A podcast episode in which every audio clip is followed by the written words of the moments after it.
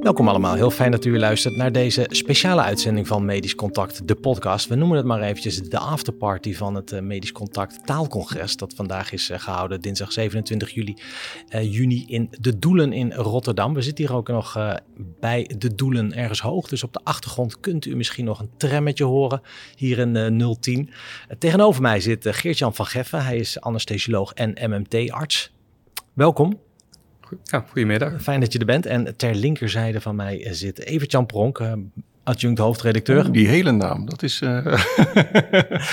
ik mag eigenlijk geen Evert-Jan zeggen. Nee, eigenlijk niet. Oké, nou, maar de luisteraar vergeet dat. Uh, Evert Pronk, adjunct hoofdredacteur van uh, Medisch Contact. Evert, in eerste instantie heel veel dank voor het waarnemen van mijn plek in de podcast de afgelopen twee maanden tijdens mijn ja, sabbatical. Graag gedaan. Het was, weer een, het was een belevenis en ook al een leertraject moet ik, moet ik zeggen, maar echt heel erg leuk om, om te doen. Nou, volgens mij, ik heb een paar afleveringen inmiddels beluisterd. Ik ben een beetje weer aan het opstarten na mijn sabbatical. Dus uh, het plezier uh, dat klonk zeker door mijn koptelefoon heen. Wij beginnen nu met een, um, een gesprekje met Geert-Jan van Geffen. Want de, voor de mensen die niet op het taalcongres waren, en dat zijn er meer dan de mensen die er wel waren. We zaten hier ongeveer met een kleine 300 bezoekers. Jij hebt hier een workshop gegeven over verdovende woorden. En dat klinkt nogal magisch. Maar kan je even samenvatten wat jij het publiek hier verteld hebt? Ja, het is misschien een, hele grote titel. Maar wat we gedaan hebben is um, het, de, de communicatie aanpassen. Mensen leren de communicatie aan te passen. En met vermijden van negatieve suggesties. Um, de juiste manier contact maken met je patiënt. Eigenlijk een uh, niet-farmacologische manier van pijnbestrijding als aanvulling op de reguliere pijnbestrijding. Ja, en ik, ik, ken het uit mijn eigen praktijk. Ik spreek wel eens over de, de verbale anesthesie, die een doktersassistente al dan niet beheerst. Hè? Dus je weet soms, oké, ja, fijn als ik die erbij ben, want dan heb, dan gaat het vaak heel soepel. Is, is zoiets te leren? Ja, dat is zeker, zeker te leren, heel goed te leren. Um, wat we gedaan hebben in het Radboud ziekenhuis is met een paar collega's heel goed gekeken naar hoe hypnotherapeuten hypnose technieken toepassen en wat ze daarvoor gebruiken. En wat wij dus gedaan hebben, is die, die technieken die die, hypnotherapeuten, die die hypnotherapeuten gebruiken, um, daar de wetenschappelijke achtergronden bij zoeken. En vervolgens die technieken op een wetenschappelijke manier introduceren in de dagelijkse praktijk. want ik denk dat een aantal luisteraars nu een beetje gaan verzitten. Zo van, oh, begint hij over hypnose en hypnotherapeuten? Dat heeft toch een beetje de zweem van het uh, alternatieve circuit? Ja, maar als ik het woordje hypnose, eh, hypnose technieken vervang door ontspanningsoefeningen of door suggestieve technieken, dan klinkt dat heel anders. Ja. En dat is wat men in de literatuur ook heel vaak doet. Dus je vindt vaak niets in de literatuur over hypnose technieken in de dagelijkse uh, praktijk, maar je vindt wel uh, het gebruik van suggestieve technieken ja, in de dagelijkse praktijk. Ik, ik, mocht dat even ervaren, want uh, voordat uh, Geert Jans een workshop gaf, uh, heeft hij even op mij geoefend voor, voor het publiek. En hij nam mij mee, dat vond ik echt heel, heel prettig. Wat, wat je zei was, denk aan een plek waar je waar je heel prettig voelt, hè, met een bezigheid waar je je prettig voelt. en voor mij, ik, ik zat ineens weer op, op een zeilboot. Uh, terwijl jij tegen mij sprak. En dat, ik merkte echt dat dat uh, uh, ja, kalmerend was. En zo'n evenement organiseren heeft altijd wat stress. Zeker, ja. Ja, maar dan, dan begin je eigenlijk pas op het laatste deel wat we gedaan hebben te vertellen. Want eigenlijk zijn er, ging aan het hele proces wat, wat andere zaken aan vooraf. Het begint in feite met onze voorstelling, hoe we elkaar ontmoeten. Um, dat we elkaar op elkaar afstemden. Dat ik geïnteresseerd was wat jij deed. Jij was geïnteresseerd in mij. Ja, maar dat had ik allemaal niet in de gaten dat je dat deed. Jij, jij denkt gewoon, dit is gewoon een, een natuurlijk empathisch persoon. Maar dat hoort, dus, dat hoort er allemaal bij vanaf het begin, van, van de eerste kennismaking. Ja, vaak gebeurt het gewoon met, met een makkelijk contact, met gewoon een normaal patiëntencontact. Verloopt het allemaal automatisch. Maar als je op het moment dat je een, een angstige patiënt hebt, reageert die patiënt ook anders. Die patiënt staat in, in een, is gestrest een flight-fight reactie. Dus die patiënt ervaart het contact heel anders. En wat je dus doet, is die patiënt gewoon het gevoel geven dat hij weer rustig kan worden, waardoor hij dus weer ja, jouw, jouw opdrachten op kan volgen en naar jou kan luisteren, naar werkelijk naar jou kan luisteren. Dat is wat je doet. In, in de workshop zei je ook, um, je krijgt de pijn die je verwacht. Kan je dat eens nog eens uitleggen, wat je daar precies mee bedoelde? Nou, rondom een behandeling is een hele context de dokter, hoe, hoe, hoe ziet de dokter eruit? Een oudere dokter wordt vaak meer vertrouwd dan een jonge dokter. Nou, die oudere dokter heeft daardoor een beter behandelresultaat dan de jongere dokter, puur op basis van vertrouwen. Ehm, de, de wijze waarop er iets uitziet. Een, een, een patiëntvriendelijk ziekenhuis met veel natuurlijke tinten, uh, planten, uh, een, rust, rustige omgeving. Dat is ook, hoort ook bij die therapeutische context. Uh, de wijze waarop je ontvangen wordt, is ook die therapeutische context. Dus een hele, rondom een behandeling is een hele therapeutische context. Nou, als je die therapeutische context positief benadert, krijgt die, ervaart die patiënt die, die, die context als positief. En werkt die behandeling ook beter bij hem of haar? En werkt het bij iedereen? Werkt het bij, bij, ouderen en ook bij kinderen bijvoorbeeld? Ja, weet je, net bij alles is het een normale verdeling. Bij 5% van de mensen eh, werkt het gewoon niet. En bij 5% van de mensen werkt het super, super goed. Dus het is gewoon een normale verdeling. Maar je moet het dus gewoon doen voor de meerderheid van de patiënten. Je moet het niet doen voor die uitzonderingen. Je moet het doen voor de, de meeste patiënten. Wat ik ook heel boeiend vond, ik heb gelukkig het, meerdere, eh, het grootste deel van jouw workshop kunnen bijhouden. Is, op een gegeven moment, je gaat de patiënt een beetje voor de gek houden. Je zegt, nou, eh, als u het prettig vindt, ga ik tellen. Maar dan zeg je niet 1, 2, 3. Maar dan zeg je 78, 79, 80. Of je stelt een vraag die eigenlijk niet kan. Ja, maar daar ligt weer iets heel anders aan grond, grondslag. Waarom doe je dat? Kijk, je mag de patiënt niet voor de gek houden. Dat, dat, dat, dat mag je niet doen. Je moet altijd eerlijk zijn, altijd. Ja, gewoon de patiënt eerlijk tegemoet treden. Je mag nooit oneerlijk zijn. Dus wat, je, wat ik met dit tellen, dat, dat, dat berust weer op het feit. Kijk, wat, is, wat gebeurt er met hypnose? Bij hypnose, we hebben eigenlijk drie neurale netwerken in ons brein. Eén, uh, het salience-netwerk. Het netwerk dat ons, ons voortdurend de omgeving scant op gevaar. Dat is het salience-netwerk. Dat, dat netwerk is super actief wanneer we gestrest zijn. We hebben ook nog een cognitief netwerk. Dat netwerk is nu op dit moment actief, zoals ik met jou zit te praten hier. Dat is het cognitieve netwerk. En een default netwerk, waarbij sta, wat ons in staat stelt om na te denken over de diepere dingen van het leven. Hoe sta ik in het leven? Wie ben ik? Etcetera. Wat je dus doet, is met die technieken, met zo'n verwarringstechniek, schakelt de patiënt van zijn angstnetwerk over naar zijn cognitieve netwerk. Waardoor hij die angst veel minder gewaar wordt en die pijn, die angst die invloed is op de pijn, veel minder gewaar wordt. Dat wat er gebeurt. Je schakelt dus door zo'n verwarring van te tellen 1, 2, 3. De patiënt verwacht 1, 2, 3. Maar je zegt 8, 7, 9, 7, 80. Daarmee denkt hij, hè? Dat klopt toch niet? En daarmee schakelt hij van netwerk, van salience naar cognitief netwerk.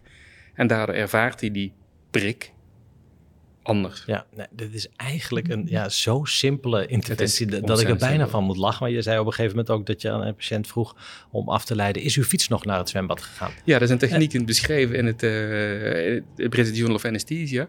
Daar hebben ze het ook toegepast als verwarringstechniek tijdens het plaatsen van een infuus.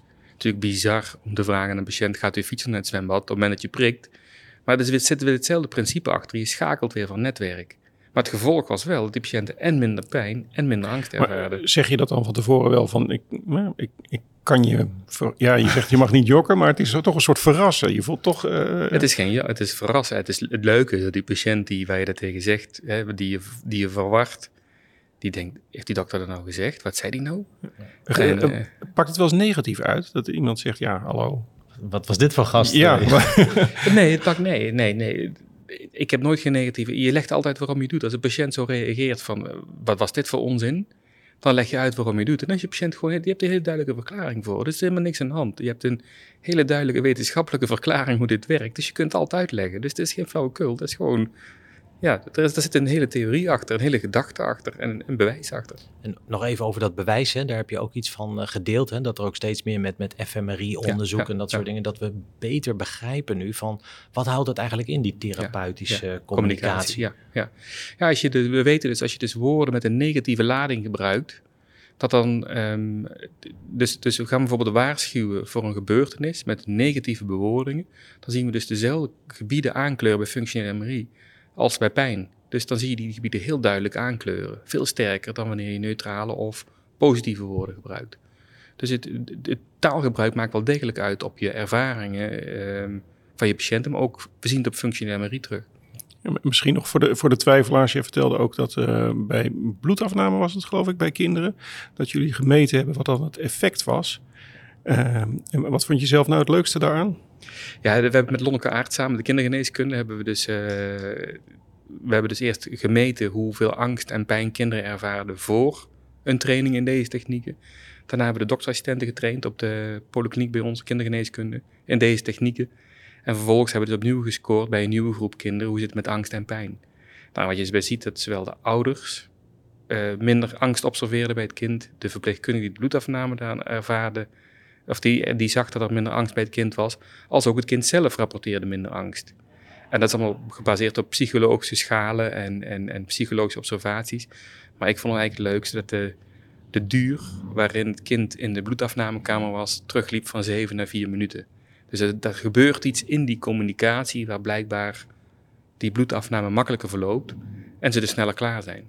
Maar ze wisten overigens niet dat wij die tijd opnamen dat het kind in de, in de kamer was. Hè. Dus er was geen beïnvloeding, laat ik het zo zeggen. Mooi. Ja, dat is allemaal echt heel mooi. En ik kan me voorstellen dat de luisteraar nu denkt, ja, daar wil ik echt meer van weten. Of ik wil er zelf mee in, aan de slag. Uh, wat zou hij of zij kunnen doen?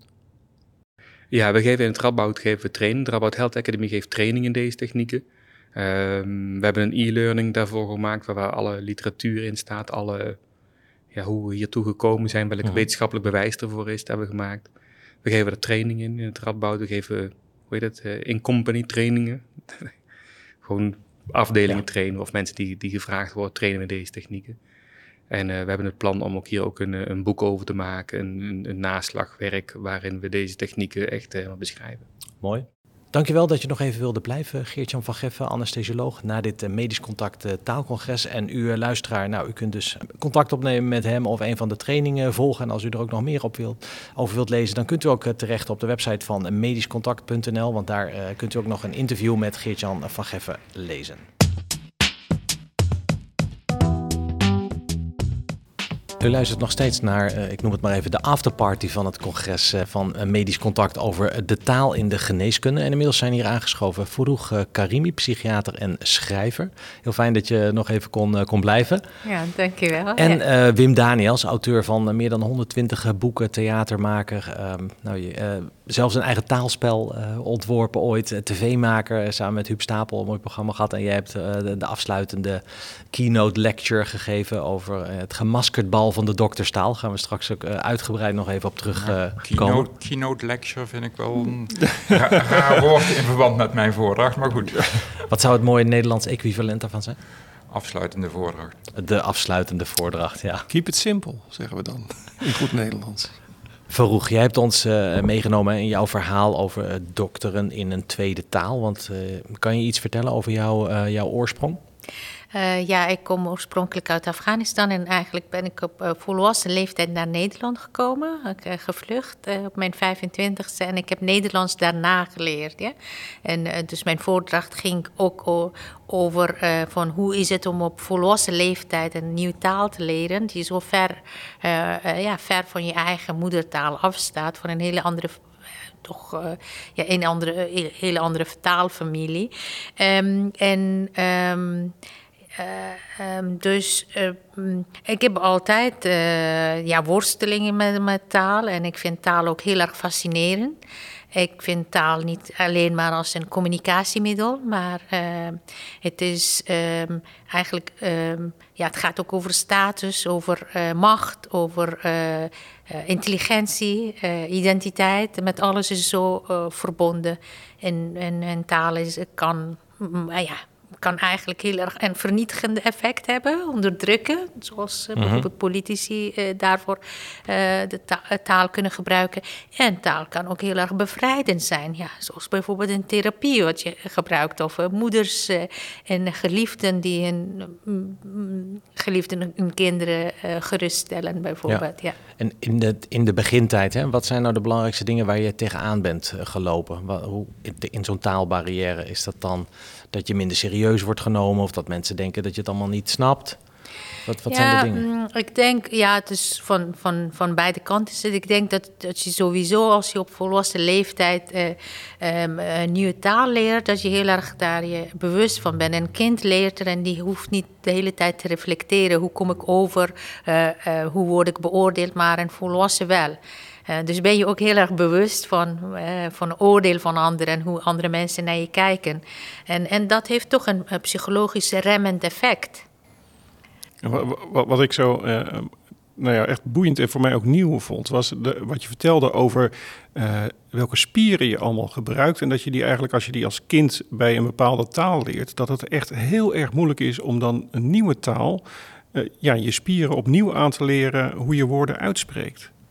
Ja, dat klopt. Ja, want dat is iets wat mensen eigenlijk uh, daar niet zo bewust van zijn. Het is niet alleen maar bepaalde uh, centra. Het is niet alleen maar neurobiologie, wat bepaalde centra in je, in je brein die dat sturen. Maar die sturen ook de motoriek van de taal. Ja. Het zijn verschillende spiergroepen. Uh, je glotus, je tongspieren, je kaakspieren en varings en allemaal. En natuurlijk, die worden ook getraind. en de klemtoon die erbij zit, de geluiden, medeklinkers klinkers en een taal. Dus klanken en taal is zo, uh, zo belangrijk. En die uh, hebben ook met auditieve uh, centra, primaire auditieve centra, een relatie in je brein. Waardoor het maakt dat je ook op een bepaalde manier de taal hoort. Ja? Of de klanken anders hoort dan bijvoorbeeld in verschillende talen. Ja, Wim, Wim jij, jij, herkende dat, hè? Wat Vroeg vertelde. Dat, dat zij oe zei terwijl ze u moet zeggen, maar eigenlijk dat zelf helemaal niet hoorde. Nee, nou ja, het eerste wat ze eerst zei, um, dus dat je klank, taalspecifieke klanken hebt, daar komt ook het woordje shibboleth, uh, heeft daarmee te maken. Een shibboleth is eigenlijk een woord dat je verraadt dat je niet uit dat land komt. Het is eigenlijk een woord uit de Bijbel. Um, en uh, in Nederland is dat bijvoorbeeld een bekend geval geweest met Scheveningen. Uh, in de Tweede Wereldoorlog. Als de Duitsers uh, iemand uh, Scheveningen zeiden, dan dat, dat, dat anders. En in Helmond bijvoorbeeld, ik kom uit de buurt van Helmond. Mensen die niet uit Helmond komen, die kunnen het woord veugelkeskooike niet zeggen voor vogelkooitje. Dus daar kun je aan horen wanneer iemand daar niet vandaan komt. Die kunnen een bepaald woord niet uitspreken. Dat heet een shibboleth. En dat andere, um, wat verteld wordt, um, dat je in een dat je klanken anders hoort, dat komt simpelweg doordat um, je als je een moedertaal leert, dan bouw je een klankkast op in je hoofd. En met die klankkast die je, die je opbouwt, ga je klanken anders horen. Ik heb dat zelf dus echt meegemaakt met um, een haan die kraait. En we hadden een Engelsman op bezoek en ik dacht altijd dat die haan van ons kukeleku zei, maar die Engelsman die beweerde echt dat die haan van ons kokkedoedeldoe zei. En wij dachten aanvankelijk, die Engelsman is knettergek, want die haan zegt, heeft altijd kukeleku gezegd. Waarom zou die opeens een tweetalige haan, had je. Ja, maar dan bleek, nou, hij bleek meertalig te zijn, maar in Duits bleek hij kikeriki te zeggen. Um, maar dat is dus afhankelijk van de moedertaal, hoor je klanken anders. Dat is het mooie aan, aan taal ook, dat er zoveel facetten aan zitten. Ja, maar dat, dat maakt het niet makkelijk om zo'n nieuwe taal te leren. Nee, ook iets zo simpels als waar uh, zet je de klemtoon op, op een woord. Uh, in, in, het Nederlands is dat dat meest meestal op de eerste lettergreep. Ja? En dan of de tweede bij een woord met meerdere lettergrepen. In, in onze taal, bijvoorbeeld in het Farsi, is dat zo laat mogelijk in een woord. Ja, dus uh, een naam, Lati je zegt het Latifa, maar het is Latifa. Ja, of uh, de, ik heb mijn, de personages in mijn roman allemaal voorzien van de, de eigen namen van een accent. Om het juiste uit te Nog steeds zeggen ze Zodat Sarah. wij Hollanders ja. het ook snappen. Uh, ja, nou nog steeds wordt bijvoorbeeld Sarah, uh, Sarah genoemd, terwijl de klemtoon aan het einde zit. Dus ja, zo iedere taal heeft eigen... Ja. Je, je, zei, je, zei, dat je daar nog zelfs over hebt moeten steggelen met je eindredacteur. Ja, van... ja dat klopt, ja. Want uh, ja, mijn uh, redacteur die, die, die hoorde, want op een gegeven moment heb ik eigen namen en uh, specifieke wo Farsi-woorden heb ik ingesproken. En op dat moment hij veranderde dat. A'tjes werden O'tjes en zo. Terwijl ik hoorde dat als A. Hij hoorde dat als O en andersom ook. Ja? Dus ja, fonetiek is zo belangrijk in een taal. Ja.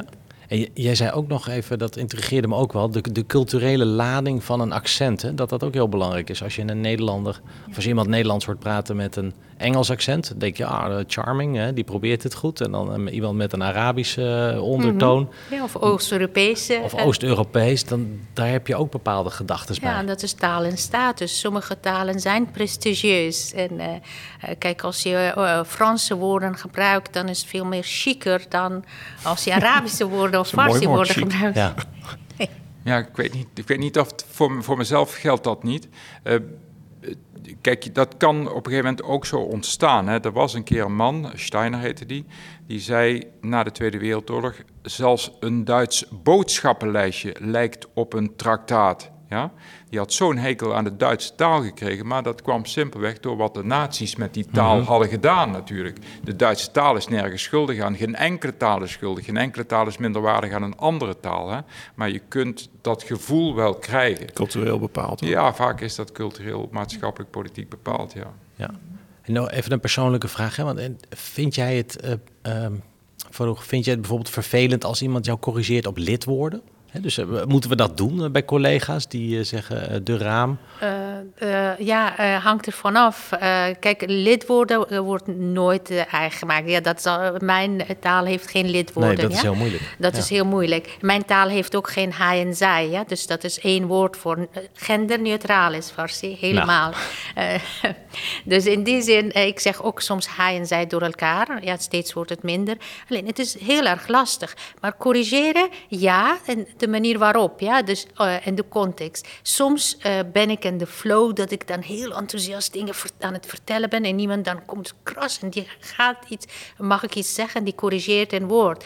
Ja, eh, dan, mm, dan ineens ben ik uit die flow.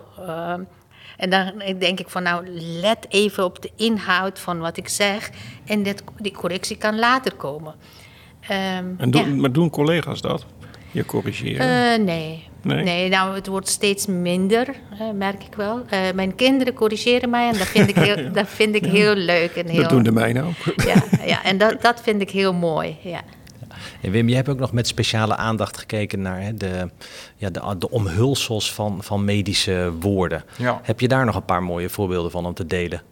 Ja, zelf ontdekte ik eh, vrij vroeg dat elk woord een masker op heeft. Je kunt van elk woord het masker afhalen. Later bleek dat een studie te zijn met de naam etymologie, afgeleid van het Griekse etymon, dat het werkelijk ware betekent. Als je het masker van het woord afhaalt, dan kom je bij waar het eigenlijk om gaat. Een heel simpel voorbeeld uit de medische wereld, maar wel een mooi voorbeeld vind ik dit, omdat het ook heel veel mensen niet weten. Malaria. Wat, wat, ja, malaria, malaria. Hoezo?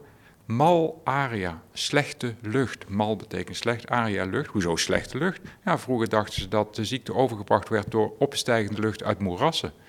En het woordje griep komt heel veel voor. Vind ook wel een grappig woord, het woordje griep, griep, griep. Ehm, maar dat betekent, eh, is afgeleid van het woordje grijpen. Een griep grijpt je als het ware bij je lurven. Ja. En zo heeft dat En, elk en, en het woord lurven, waar komt dat dan weer Dat vandaan? weet ik niet. Lurven is, nee, maar dat, dat weet, weet men sowieso niet. Lurven is een beetje hetzelfde woord als kladden. Ja, dat weet, we weten ook niet waar ze zitten. Dat vind ik wel t- toch eh, grappig wat je zegt over het woord griep. Want eh, in Afghanistan hadden we ook het woord griep. Dus ik weet niet of dat eh, afkomstig is uit het Nederlands. En ook eh, dat, dat dat masker van een woord is dat zo dat eh, bijvoorbeeld tegen mij werd gezegd... verstandskies eh, betekent verstaande kies. Terwijl in mijn taal is ook Ja. akkel dan dan. De- En akkel dan dan betekent ook verstandskies. En dat heeft helemaal niks met verstaan te maken. Dus ik denk dat ook met dat masker ontdekken soms eh, dat... ehm, eh, het is ook heel belangrijk vanuit welke referentiekader je ziet, bij welke taal je het gaat refereren. Ja? Ja, ja, maar, Ja. maar als ik zeg dat, dat griep afhankelijk, eh, af, afkomstig is van grijpen, dan daarmee zeg ik niet dat het een Nederlands woord is. Hè. Dat, daarmee zeg ik in feite dat het teruggaat op het Germaans. En dan zitten we al heel ver in de geschiedenis. En misschien is daar wel echt wel een link met het Farsi. Dat zou best kunnen. Ja. Wat ik probeer dus mijn, mijn pubers duidelijk te maken als ze weer eens geen zin hebben in eh, Latijn of Frans of zo. Ik ja, probeer nou de kunst te zien van al die verbanden. Hè, wat jij ook Ja, zei jouw, eh, eh, in jouw voordracht, eh, Wim, hè, dat heel veel dingen, je denkt dan het komt uit het Engels, maar het komt uiteindelijk toch weer uit het Frans. En dus uiteindelijk volgens mij, als je die verbanden allemaal gaat Zeker. zien, Ja. dan en gaat dan het ook wat meer tegen je leven. kinderen zeggen, wat uit het Frans komt, komt eigenlijk uit het Latijn. En wat uit- het Latijn komt, komt vaak nog weer uit het Grieks. ja, dat is dan wel heel mooi. Vroeg, jij ehm, bent psychiater, maar je schrijft ook fictie. Hè, romans, verhalen, vind ik wel heel mooi. Maar zijn die gebaseerd op je werk dat je doet als psychiater? Nee, ze zijn niet gebaseerd eh, op werk, maar ik, ik denk dat fictie ehm, heel belangrijk is voor onze verbeelding en ook voor artsen. Ik denk dat heel veel eh, beroemde schrijvers het verleden artsen zijn geweest, Chekhov bijvoorbeeld. eh, en, ehm, eh, en zo nog meer. Ik denk dat. Ehm, dat je zowel als psychiater als, uh, als, uh, als schrijver je heel erg bezighoudt met een, mens, met diensmotieven. Ja? Dus bij schrijver heeft ook iemand een conflict. Iemand komt in conflict en dat conflict hè, vormt de plot van een verhaal. En uh, dat conflict komt ook voort uit de persoonlijkheid van die persoon. Die heeft zichzelf in problemen gebracht. Mensen komen ook bij, bij ons als psychiaters omdat ze vastgelopen zijn. En ze hebben ook een aandeel in dat. En ook als. Uh, ja, uh, maar sowieso even buiten mijn vak als psychiatrie. Ik denk dat fictie uh, ons wakker houdt, ons echt, uh, ons empathie, onze verbeelding heel erg prikkelt. En eigenlijk ons mens houdt. Uh, want we gaan ons inleven en mensen die zo ver van ons afstaan en zelf de empathie en solidariteit met ze voelen. Terwijl we dit niet zo gauw doen, bijvoorbeeld bij het zien van een schilderij of, of anders. ja. Ja, ja, zeker. Dat, zo voel ik het zelf ook al. Overigens heb ik ooit in een kamer geslapen, kamer 304, um, in een hotel in, op Sri Lanka, uh, in de hoofdstad Colombo, waar Tsjechov ook heeft geslapen. Wow. Uh, dat u het even weet, uh, luisteraars. maar nog even terug op wat Vroeg uh, zei Wim. Jij als auteur toch van met name non-fictieboeken? Ja, maar ik ben wel als fictieauteur begonnen. Ik heb, ik heb, denk toch wel een stuk 25, 30 fictieboeken ook geschreven. Ja, wow. ja. nee, nee maar de, die verbeelding... Om te dat, beginnen. Nee, ja, ja nee, ik schreef in het begin vooral voor jongeren ook. Ik schreef in het begin vooral, vooral voor jongeren. En toen heb ik heel veel romans en verhalenbundels voor jongeren geschreven. Nee, verbeelding is natuurlijk ook een groot goed. Ook mooi, hè? Dus als je... En zeker wat je zegt, um, kun je daarin verplaatsen. Joke van Leeuwen, uh, ook een gelauwerd auteur in Nederland, die heeft net een nieuw boek uitgebracht. Ik geloof dat de titel is Denk dat, Ik denk dat jij, waarin ze een hoofdpersoon heeft, in de, ik in de hoofdfiguur heeft in de, als ik-persoon. Die is zo asociaal. Dat is, je krijgt zo'n hekel aan die vent. En het blijft maar doorgaan, het hele boek. Maar wel een fantastisch boek. Omdat ze dat in allerlei varianten eh, beschrijft. Hoe vervelend die man is. En, je blijft maar doorlezen. En denk je, ja, maar nou zal het toch wel een keer afgelopen zijn. Maar ze gaat maar door. Dus het is mooi als je dat kunt, zeker. Fantastisch. Ja. Wim, jij hebt ook zelf een, een taalspel ontwikkeld. Ja, het grote taalspel. Is, dat, is dat een gezelschapsspel? Of ja, is een gezelschapsspel, echt zo'n bordspel traditioneel, een beetje gebaseerd op, op gansbord. Maar dan heb je per zet die je moet doen, moet je een, een, krijg je een kaart en moet je een vraag beantwoorden over spelling of spreekwoorden of grammatica, et cetera. Een fantastisch spel. Van 9 tot 99 jaar staat er dan op, weet je wel. Heel mooi. hebben jullie eigenlijk in Afghanistan een spellencultuur? Uh, ja, uh, vooral met kaarten en ah. ook een aantal uh, andere spelletjes. En, um, maar het echt familiespel zoals dat in Nederland is, ja, dat is dan toch veel meer hier in, in deze cultuur. En dat vind ik ook iets moois. Nou, nog even terug naar de boeken. Wim, jij hebt ook een, een boek geschreven met een van mijn collega-gynaecologen, Dick Schoot, over uh, de baarmoeder. En je ook bezig gehouden met de geschiedenis van de, de gynaecologie. Daar was ook nog een, een bijzondere anekdote ja. over. we zijn nu in Rotterdam en dat heeft ook nog een Rotterdamse tintje. ja, nou toen ontdekte ik dat de eerste, vrouw, de eerste vrouwelijke gynaecoloog was Catharina van Tussenbroek. Aanvankelijk kon alleen mannen gynaecoloog worden totaal absurd. Maar zij was de eerste gynaecoloog en zij uh, was heel erg tegen anticonceptie. Zij zei, dan kunnen mannen maar hun gang gaan. Anticonceptie maakt van vrouwen prostituees. En heel veel later, want Catharina van Tussenboek leefde van, van 1852 tot 1925. Heel veel later, toen de pil op de markt kwam, hebben we het over 1962, de morning after pil kwam in 1969, maar in 1962 kwam de pil. Toen zong Gerard Cox hier uit Rotterdam een lied over de pil. En dat gaat, uh, ik, kan, ik, kan, het niet zingen, maar daar komt het in voor. Uh, als je uh, vrij wilt, geef haar lekker de pil, dan kun je vooruit. Hij zag de pil echt als iets voor mannen. Dan kunnen ze altijd hun gang gaan. En dat was precies waar Catharina van Tussenbroek voor waarschuwde. Ja, dus eigenlijk een soort ja, feminisme avant la lettre. Terwijl je nu zou zeggen, hè, de pil, natuurlijk vrij gevochtenheid. Ja, maar zij zag daar dus uh, Ja, van Tussenbroek. Uh, er is ook een, een, een, prijs in de medische uh, wetenschap vernoemd, vernoemd naar haar. Ik weet niet precies waarvoor die gegeven wordt, die prijs. Maar het is wel een belangrijke prijs, dacht ik toch. Ik heb nog één vraag ook nog voor jou, Vroeg. Want we kwamen erachter dat jij op je negentiende al ook een prijs hebt gewonnen voor het beste korte verhaal. Toen woonde je nog in, in, uh, in Kabul. Kabul kan je vertellen waar dat verhaal over ging? Uh, ja, dat verhaal uh, ging over een moeder en een zoon. Die moeder was ziek en die zoon... eigenlijk het was... Um, dus die was bezorgd over zijn moeder. En daarna kreeg hij allemaal visioenen. Dus het was ook de vorm, in de genre van magisch realisme. Uh, en daarin heb ik heel veel symboliek uh, in gestopt. En het komt ook in, in onze literatuur, was uh, magisch realisme en symboliek was heel belangrijk. En deels heeft het ook te maken omdat je vanwege het regime of zo kun je niet alles zo openlijk bespreekbaar maken en alles zo schrijven. Uh, maar goed, jarenlang heb ik dan niet geschreven. En, uh, althans geen boek. En pas op mijn vijftigste kwam mijn boek. Maar ik krijg heel veel complimenten daarover. Ja, en dat, uh, dat, dat vind ik aan de ene kant leuk. En je vroeg me ook op het podium van... Hè, wat is, uh, hoe is dat om een nieuw boek, om een boek geschreven te, geschreven te hebben? en ik weet wel zeker dat ik uh, vrij, vrij, veel meer complimenten krijg dan jij, bijvoorbeeld als gynaecoloog. Zo, Berto, ik heb ook nog geen boek geschreven. Die kun je in je nou, zak steken. Ook, ook vanwege, ik, ik, ik ja. word ook, uh, complimenten krijg ik ook voor het feit dat ik psychiater ben.